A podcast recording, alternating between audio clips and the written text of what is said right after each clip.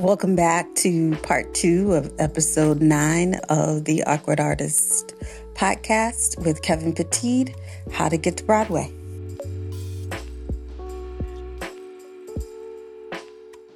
Okay, Kevin, just because we're starting part two, I kind of want to recap where we left off um, in part one.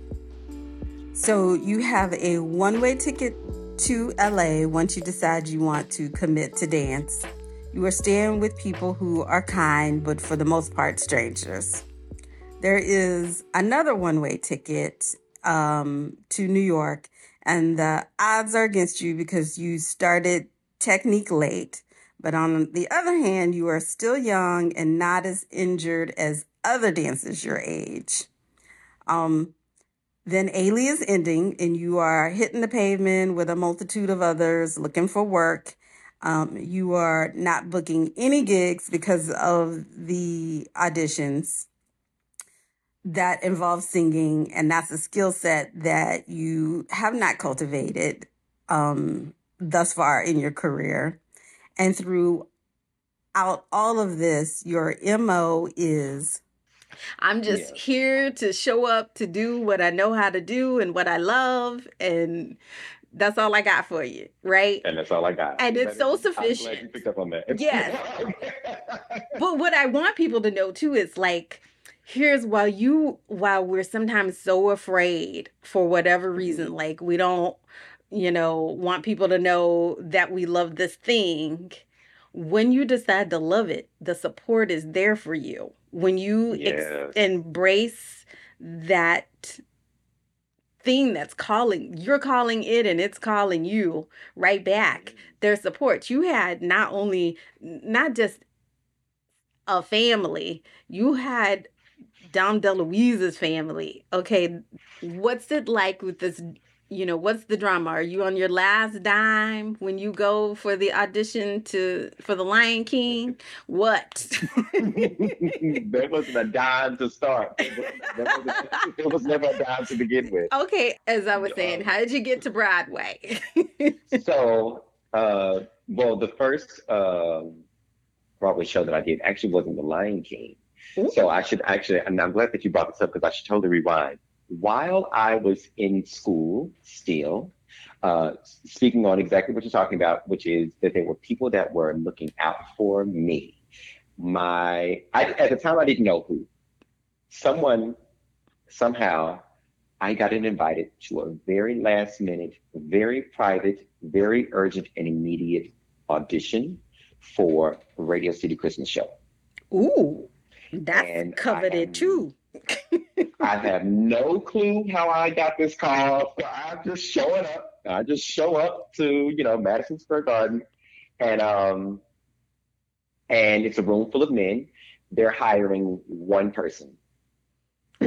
um I go to this, I can hear, and again, I'm still in the school, so I don't know very much about the dance industry beyond what is happening when I'm learning at Alvin Ailey. Don't get me wrong, we had connections. When I was at, with the, at the Ailey School, we were very close to the Juilliard uh, students. Right. And a few of the other students uh, there, but uh, but this is my one of the few like major audition, auditions that I'd gone to where I was surrounded by mostly professionals.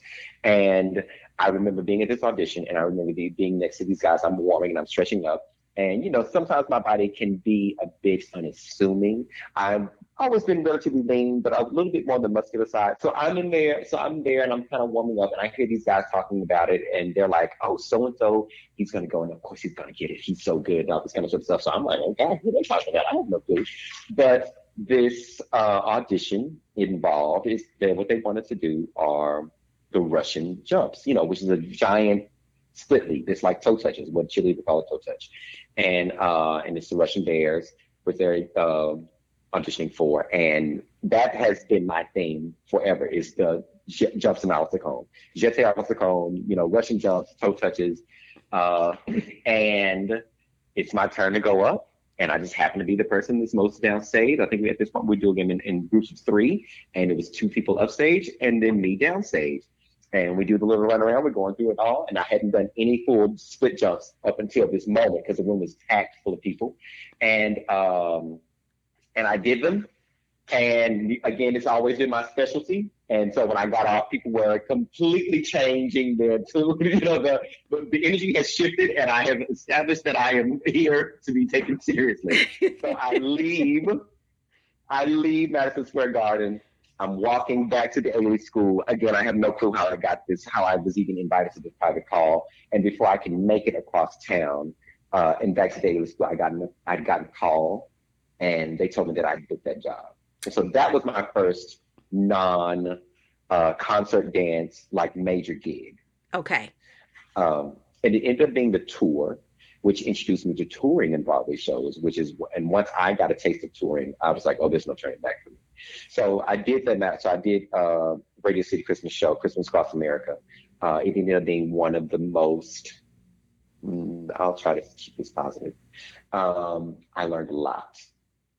I'd imagine that it's intense because it's for the holidays and you are moving fast and nobody's got time to explain a daggone thing. A damn thing, yes. and again, I am older at this point. I'm probably about 22, but I'm still at that point probably in my third full year of actual dance, consistent dance training. Third full year of ballet modern training. Third or fourth. So it's still quite young. And um, so I leave school. I leave the Ailey school. I do that show, and then I return to the Ailey school. So that was my first show. Uh, that was like a that was a that was a more or less a, along the lines of a musical theater Broadway show. Was a Radio City Christmas show. After I danced for Alvin Ailey, I got another one, and it was called Moving Out. And so Moving Out was um, Billy Joel, Twyla Tharp. It was all Twyla Tharp's conception. All the music was to Billy Joel music. Um, it is a show by a dancer for dancers. And it was one of the most gratifying and pleasing experiences I had. And when I was young, I would dance my heart out. It. I danced hard every night and was happy to do it when I did move it out. And so if you don't know the show, there's no talking, there's no dialogue. So that, that was a very interesting thing. But that was, uh, so I did a tour of moving out and or a tour of moving out, um, which I absolutely loved. And I got injured. That was my first real uh, taste of injury as a dancer, and it shook me to my core. But I survived. Okay, so when you get an injury, like we're talking, you had to stop and reset. Yes. So okay. what I I tore, I pulled my groin Okay. And I thought that it was nothing and I could keep going. And I continued dancing probably for another week to two weeks um, with the full groin Ooh. until I I pulled it on the other side. Oh my God. And so at this point I have to I have to I have to stop. I have to sit down. I can't keep going, you know. So uh, I go back to New York. Um, and it led to one of the best summers of my life in New York. Again, broke, no money, but it was summertime, and I had discovered uh, Three Buck Chuck, which was, you know, Trader Joe's was new to, to New York City at that point, but they sold bottles of wine for three dollars. And so me and my best friend, we were out in the park, we were at all the rooftops, we were doing all the things, and just living our best life. So that was a lot of fun. And uh, and after that is when I booked uh, The Lion King, and so that was when I got to that point. So yeah. And how long were you with the Lion King? I did a consistent seven years with the Lion King. Oh my! Followed by God. right, followed by more years of kind of sort of coming in, filling in, uh, leaving, coming back, help out for you know anything from a couple of weeks to several months, uh, but no longer doing a, a permanent uh, contract with with Lion King. Oh my gosh, that is an amazing career. I I I don't know much other than I wanted to be a dancer, but I, I got sense enough to know that that's a pretty amazing career because the longevity of that is not very long. You no. know, maybe maybe three years. You know, um, Oh, well, that... things, are, things are changing though. By this time, things are really changing, and people were finding cross training became a really big thing, and people were just really finding ways to lengthen their careers. But as far as being a you know, a Broadway dancer, you use up a lot of your mileage when you're young, trying to Yes. get auditions. And again, Mhm. is a testament because, as you keep saying, that you started late, right? You didn't Yes. get into ballet until you were late, um, almost an adult, actually, an adult, right? Um, just about yes. that um and by then most of everybody is they've had two or three injury injuries you know what i mean Mhm. just in Yes. in in tech learning technique and practice and that sort of thing so when they finally make it to where they're trying to go that intensity they're not there for long you know? Right. this this i know. Um how long? Not quite for sure but it ain't a long time. So then my and and then to be able to ask to be asked to come back that's pretty amazing too. Is that pretty normal for situations like broadway when um a dancer leaves that they ask you to fill in and come back? Um Um, i, I don't think i've i've never heard of that right? Like usually it's cheaper to just get another dancer right? Well, no, okay. not because Broadway shows, especially like large ones, uh, well, uh, as they tend to be musicals, you know, they're spending easily thirty thousand dollars on uh, getting you into a show between costumes and uh, you know the rehearsal process and all that sort of stuff. Your costumes are built when you're in a Broadway show. Your costumes, it might as well be couture. They are made to your specifications. oh You do not share anything. Your name is stitched inside of them. It is to you. And I remember going to these, there was a, oh my gosh, there was this really famous studio that built costumes in New York. And I think I got in and my costumes, my original costumes were built by them. And I think they closed like a month or two after I started in Lion King. And it was a fame, notoriously famous uh, costumer in New York City. But you know, it was so it was amazing when you go into this huge place, into this warehouse or the studio, and you strip all the way down to what we call a dance belt, which is essentially like a jock strap for a dancer. mhm. And they take every measurement. They're putting the, they're doing uh, color swatches, what looks best on your skin tone, what is the absolute match to your skin tone. They're drawing things, they are pinning things in, and it is made to your specification. And that was a really amazing uh, experience for me coming into The Lion King and, and going through that process and having things made um, just uniquely to me that were not to be shared ever. So it is, odd enough, uh, less expensive to bring someone back. Now, these things don't happen often. I think now, especially now after the pandemic, it is a lot more common than it ever was before. Um, but so it was, it was an honor, you know, to be asked to come back to the Lion King and to fill in the track that I did. My I was called uh, the Gazelle or the lead Gazelle. Uh, it's the male gazelle that comes out in Circle of Life. Uh, Oh, I didn't know that. So yeah, feather in my cap that I'm being that one of my teachers is who someone like you you've done it all. and there's more for you to do. So like what's next? What's ne- what's next? You um do you have a plan or are you going to kind of just fall into it um because you definitely have a reputation. Um clearly this whoever this person was that was watching out for you for um the Christmas show. Years later, I found it was my jazz teacher, my jazz instructor at the Ailey school.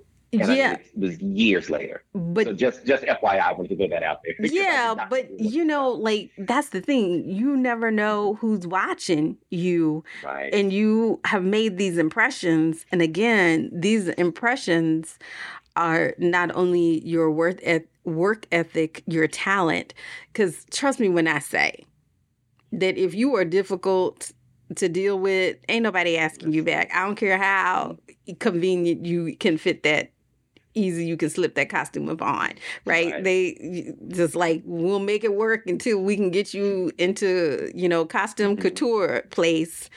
Make this work, right? yes.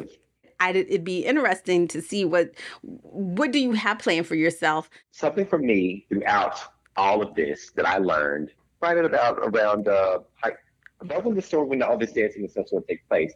When I align myself with the universe, things happen. And you kind of touched on that earlier. You said something earlier that sort of uh, aligns with that. And um, so right now, when I'm in this place, I call it. Uh, it's when I'm. That's not what I call it, but it's what I do. I, I I go quiet and I listen, and I turn all my senses on. They're all heightened, and I'm kind of sort of just aware of everything that's going on around me. I lean into my into my network, is something that I learned along the way.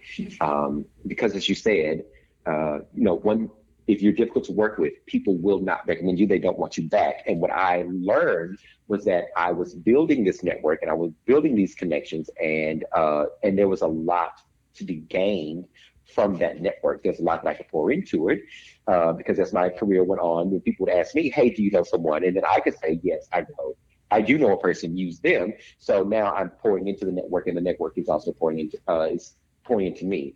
I saw that to say my plan is a bit open at the moment. And so I'm being very quiet and I have my ear to the ground. My senses are open. Oddly enough, just earlier today, I got a, a call, someone that I used to teach. I taught her daughter, and she's like, hey, there is a school here and they want a teacher and they're looking for someone and you're the person that I told. I know the person that's over the school and you're the only person that I'm recommending. Send me your information. And it's things like that that you just cannot plan that will totally make a difference in your experiences. You know, uh, for me, this is what I find. Right. Kind of where I am now. I don't have a set plan. There are things that I'm doing to put things in motion for myself.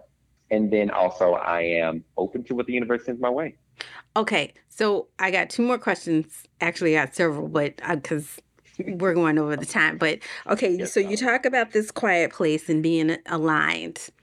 Where did you learn that? Where did that come from? Is some your mom, dad taught you about quietness and and then leaning into your network? Where or were you just born with that innate?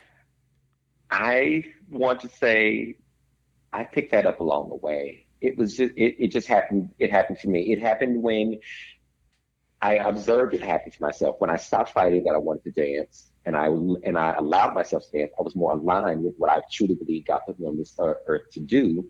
Things fell into place. When things were going poorly i through experiences uh, I, and realizing that there were things that are happening around me and that I need to tap into them, that's where the, the idea, the thought of being quiet and listening for these things because they are happening around me uh, came. So I don't want to say that I necessarily made that up. I'm, I'm sure somewhere along the way. No, I, I don't. I, I don't think that you made that up either. Um, yeah, I, I go quiet quite often. That's why I'm kind of z- zeroing in on when you made that statement because um, when we talk, it helped you get to your next place or choose the direction you you wanted to go or you felt you yes. needed to go and um I what I don't want is people just chasing things. I want them to trust themselves and listen to themselves. Mm-hmm. And embracing as they they accept themselves for who they are their love their passions for whatever that is right? That they trust and listen to themselves and i'm glad you brought that up again. Um so here's my other question. What do you want for yourself? Like i know you're open but secretly now that you're no longer you know um your dance your love of dance is no longer closeted. Um, and i understand if you need to keep that quiet because you're you're trying to manifest some things but what would you like to do next? Oh good question. I want to transition out of performing full time and being at the front of the room front of the studio, front of the dance space. It's very interesting. There's something very specific that I want. I don't necessarily want, not even necessarily, I have never wanted to be a director of a dance company or even necessarily a choreographer of a show while I have choreographed uh, shows and numbers and things like that uh, quite a bit. Uh, I like the idea of being an associate director okay. or uh, yeah, an associate choreographer. That is a part of this continual existence in my life of being of not being the lead and kind of being the the um what do they call it, the supporting role. Yes. I see more of that, but I definitely want to be in a place where I'm not. These knees are tired. These knees don't need to be jumping around anymore. So I would love to be in a position where I'm helping someone else get through the sim- very similar challenges that I found myself in um, when I was a dancer. Uh, I, th- I, feel like I have a lot of information to share. Uh, typically, I get good feedback when I am in those types of roles.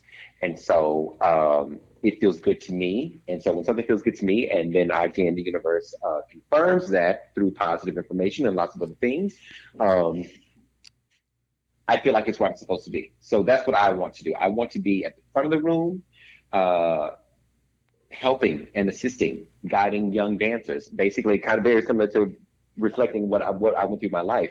But I am so much more drawn to young professional dancers, 18 to 24, that age range. It's such a critical moment in your life as a dancer. Um, and I love when a dancer comes to me when they have certain things in place, but not all the things in place. And I kind of get to be the person that takes my own experiences, kind of fill in these gaps and help them around and help them through just navigating this whole moment in their career, in their training, in their lives. And so that's what I want to do. I love that. And I'm glad that you are very clear about how you see yourself. And um, it's amazing because basically what you're saying is you want to be of service. a servant's heart. Yes. yes. Which, by the way, you already do. Um, yeah, the way you approach class, um, you do approach it with a servant's heart, and that makes all the difference in the world. Which again is one of the reasons why I miss you and being in your class. Okay, so we are coming up on the end of um, this programming. And before I ask these last two questions, what advice would you want to give to again anybody out there who's on their metaphorical me- metaphorical road to Broadway or their actual road to Broadway? Mm. The advice that you wish you had known somebody had told you? That I wish I had known. Yes. Okay. Or somebody who had w- told you and you found out the hard way. Mm. Uh, I would say don't limit yourself. The thing that I would tell them is to not limit themselves uh, and to broaden your perspective when you are coming in as an artist, regardless of what it is, whatever it is that you want to do, um, you need to come in, come to it as a whole person. This is the thing that I miss. So I say this because at the beginning of the when you started this question, I thought you were going to ask something else. So my brain immediately went to an answer. But now that I've understand your full question is what did I miss and what did I feel like I didn't know? I feel like I didn't know that I needed to be more than a dancer, more than a singer, more than an artist when I walked into those rooms and into those spaces. I needed to be a whole person. Okay. And so that's what I that's what I would bring. That's what I would suggest to them. All right. All right. So here are my last two questions. Hmm.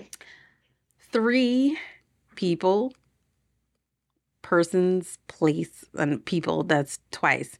Person, place, or thing, and your person doesn't have to be alive that inspire you. That inspire me. Mm-hmm. Hmm. Mine are easy. One is my mother. Two is my grandmother. and three, I'll say Debbie Allen. Okay. And why? Why your mother? Why your grandmother? And why Debbie Allen? My mother inspires me. My mother inspires me because she was my biggest supporter. She's the person that I watched the most. She is the person that I've emulated the most in life. I carry her with me in everything that I do. My entire approach to uh, problem solving, overcoming obstacles, uh, working hard, it comes from observing it in her. Wow. And okay. The other part of that is, is that she did all of that for me and in sacrifice of herself. So she's a huge part of it. Yes. Uh hero, shero for sure. yes. Yes. Okay. Um, Your grandmother. my grandmother, because that is what my grandmother was from my mother. My grandmother, because my grandmother has her faith is so strong, it is impressive. Um, I see her rely and fall back and uh, just go through life based on her faith in a way that frees her of a lot of the worries that I myself feel like I go through. And I find that so incredibly impressive. And I think it, I've really noticed it more in the last five years. And then also, we hadn't spoken on this, but I've only recently moved back to Fort Worth, or excuse me, back to the Dallas Fort Worth area. Uh, I've been back for about a year and a month now. So, with me growing closer to her over the last several years, this has been my chance to spend more time with her face to face as a result of being back in Texas and not just talking to her over the phone and things like that. And I am really getting to observe her navigate life and work through life's challenges through her faith. And it is incredibly impressive, especially coming from me as a person who honestly just has never really leaned into faith through religion. Um, but and she does it in a way that's not it's it's not off-putting as the liberal artist right right have a tendency to feel when you experience it and it, she doesn't do it in a way where she's not, she's not um, she doesn't hide her faith. She doesn't hide it. But she's not hitting you with the Bible, with the Bible over your head, with yes. the Bible with it either. And it's just like, this is how I do. She walks, this is how she walks every single day. And it, I'd imagine it, it makes me sound like I want to like open up the good book. you know what I mean? Like, well, what's it? You're like, all right, well, you know, you don't make it seem so bad, right? Like this, right? Opposed to what we're used to, right? The you know, the hell and damnation and brimstone kind of deal. Yeah. And you should have faith. You just should have mm-hmm. it. You know, um, she actually walk and talk and live in testament. And like you said i could just imagine her like just you know really truly at yeah at peace. She's at peace. I was i i tell this i was telling someone in conversation uh, a couple of years back and i've never heard my grandma i've never heard my grandmother raise a voice in my entire life that's well, how at peace she is. That must be nice. I can't even to have it at a young age. Yeah, I was a yeller. As a mother, I definitely was yelling at my yeah. kid. Yeah. Um, and I, I hope that I could be that for uh again for my grandkids should i ever get some but once again we will add that shero to your grandmother okay yes. yes so um tell me why Debbie Allen inspires you. And you know, I'm a big, huge fan of hers as well. So, yes, yes sir. Tell me, yes. tell me, tell me. Miss Allen, as I call her, Miss Allen, but Debbie Allen, she truly is the blueprint in my eyes in terms of what a the what the dance dancer's brain, I talk about the dancer's brain all the time, what the dancer's brain is actually capable of. There are all of these skills that you absorb and that you have to have um, as a dancer that can work in so many other avenues. And she is, there's a reason that she was a dancer that which served her to become a choreographer, which served her to become a director, which served for her to become a producer, and to do all of these things. And at the end of the day, it's still is so very clearly tied to who she is and was as a dancer. So I carry that with me all the time. I do. I've had a lot of jobs over the years that weren't um, that weren't dancing. You know, during injuries, between injuries, all of these sorts of things, I've had to get the jobs, and I have found that if I can take what I've learned as a dancer and create a process out of it and then apply it to other industries and other tasks, how just amazingly efficient it is. Yes. Miss Allen is just, she is a living, breathing testament of that. You know, pivoting. She is the person who's like, yeah, of yeah. pivoting. Using that dancer brain to do other things. And why you are why you are at an advantage because of what you've done with your brain. So that's why Miss Allen is um, also just you know she, she's she's on this list. Uh, it's a list of three. She's on. She's on. Yeah, yeah. You you only got three, so. yeah. Okay, so then the last question is music, or artists music is a huge, big, big, big deal to me. I was also always grounded. So, um, and one of the things that my dad would take away from me was my ability to listen to music. So it made me want it even more when I did hear it. So I'll always be asking this question. If you are a, uh, a guest who shows up here again, I'm to ask this question. Music you're rocking or your go tos? My go to. Your go to artist, your go to just whatever, moods or whatever. You don't even have to feel like you need to dance to it. It just, it does mm-hmm. for you what nothing else does. Okay.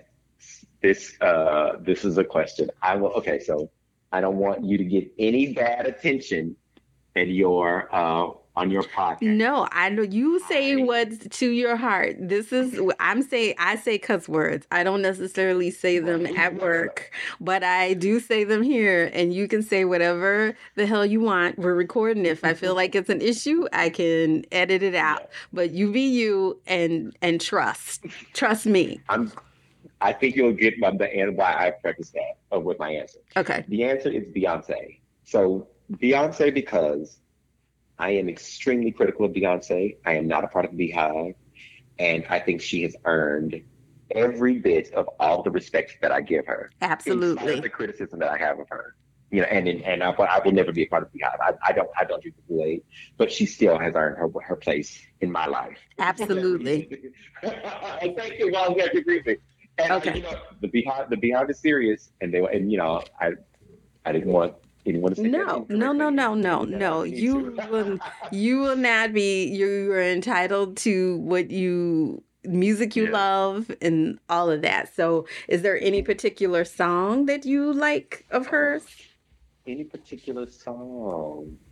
You know, there. I wouldn't say that there's one right now, obviously, her most recent album is Renaissance. Uh, I really like uh, Church Girl. Again, so random because I'm I'm truly not a religious person, but I do like the song Church Girl. I think it's such a vibe. It's just, it's so good. it really is. And um, I forget the name of the one that's uh, that where she samples. Um, she samples. She samples a lot in that album, but uh. Oh, what is the song? Donna Summer. Yes. The one Thank she's you. okay. I don't remember the name of the song, but she's is one of them. She samples is Donna Summer. Okay. Donna Summer. And that is exact, and that is the exact one. I didn't want to sing it, but yes, it is that one. Um, so I love those two from this most recent, from her most recent uh, album. Okay, so that's artist number one. That's artist number one. Artist number two. Or song. It doesn't have to be a particular artist. Song, whatever. Oh, song in a sentimental mood. Absolutely. Who? By Phyllis Hyman? John Who? Coltrane. Oh, John Coltrane. It gets me every time. It's it's and it, I mean it's been on the top of my list for a very long time. Maybe create a list, put it that way, because I didn't have favorites before that. I was like, well, yeah, I'm gonna start having a favorite. you. John it can change, like whatever you rock it. Like I said, right now, like you know, um, Well, that one's consistent. It's been there for years. yeah, I. I do love that one, but I do love the way Phyllis Hyman sings it. Oh, I need to listen. mm, mm, mm. I will have to send it over to you, um, and send that link. Okay, so that's number two. was number three? Number three, my answer is a bass line. Give me a bass line and make me want to dance and make me want to move. That's my third. My third answer is make me want to move. I say that because uh, I don't really have a lot of favorites. I don't have a lot of favorites of, of a lot of things. Uh, and oddly enough, even as a dancer, I don't do a lot of social dancing. Never did. Again, when I, especially when I was younger, afraid it was too revealing, I wouldn't do it. So my family, even still, they don't really, they know that I dance, but a lot of them have not seen me dance, and I will not. I will sit, especially now, I'm like, well, I dance for a living, so I'm certainly not going to get up and dance now. But if you can play a song that's going to make me get up and dance, and chances are it's going to have a very serious bass to it, bass line to it, some drums and some bass. So my answer is something that's going to make me get up and move, Okay, and there's going to be a bass to it. okay, yes. okay. So number four, number five. Oh, five of those? Oh, I'm sorry. Yeah, yeah. I need five. Uh, five. Four right now. Hmm. I'm getting into the Janelle Monae new album. And I'm really loving it. I am really loving it. Her first, her very, the very first song in there, uh, she's like, she doesn't walk the road now, she floats. I love the messaging. I just absolutely love it. Okay. So Janelle Monae is on uh, repeat right now. That album is. I get into my car, and my phone connects to the Bluetooth. That is that album is going to start. That's I. I get that. There was a summer when, uh, believe it or not, like my my taste runs a wide range. Um, yes. when the Pussycat Dolls, were-. Mhm, like every song, it just ran repeat in my in, in my little Ford Probe. I love it. I absolutely love it. And why not? Uh, I get that totally. Okay, at number five, your last one, and then you are free. Number five, last one in terms of music. Uh, there is an artist. Her name is Lianne La Havas, and I had a moment. I was absolutely obsessed with this with this young artist, young young British woman. Uh, I know exactly who she is. She's one of my favorites too. She is like on my play on all of my playlists. At least one of her Yes. songs. Oh, oh, yes. Yes, I yes, yes. her. I love that we've She got something her. in common. Again, once again, our our little paths crossed. What's what's your favorite song by her? Oh, um, mm, mm, mm. it is. Ah, come on, Kevin, you can recall this. I, I, I'm not going to sing it. I'm going to call the name. Um, is it a good goodbye? Here's you know that one. Here's to the good goodbye. Yes, I do. Good goodbye is my favorite of hers. Good Yeah. goodbye. Okay. I'm creating a playlist for all my guests. So you're I'm gonna Oh. take the the things, the songs, and at the end Okay. make sure everybody has a link to these list of songs from all the guests to open up our horizons, right? Some of them will be um, favorites, right? And then some of them will be new to all of us. Um, this is my way of opening my world and not limiting myself because I love music so much, you know, and it's a lot of good stuff out there, Mhm. you know. So, listen, Thank you so very much for doing this. I know the first time didn't work out for us, so I'm I'm grateful for this redeal. Really grateful before you um, become unavailable. before you become unavailable, and I'll be talking to that assistant, and I'll be like, "It's me." Not at all. Not at all.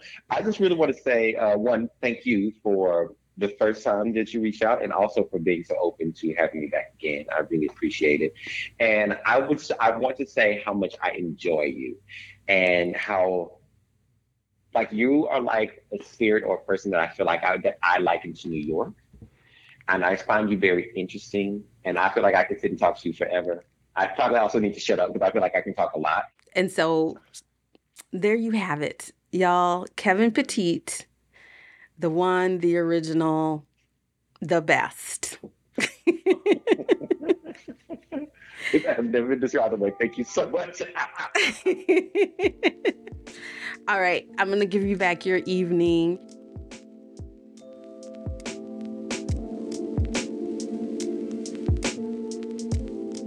Most of you who know me personally know I've always got a soundtrack playing in my head. And talking with Kevin, the soundtrack that was playing for me was George Benson's version of On Broadway, written by Cynthia Weil and Barry Mann.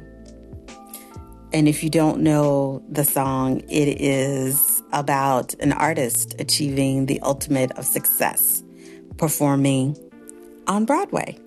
Here's my takeaway from both the song and my conversation with Kevin on how one gets to Broadway, be it actual or a metaphor. It is truly simple, and it is to follow your heart. Until next time, and as always, the awkward artist. I'm Aboyade.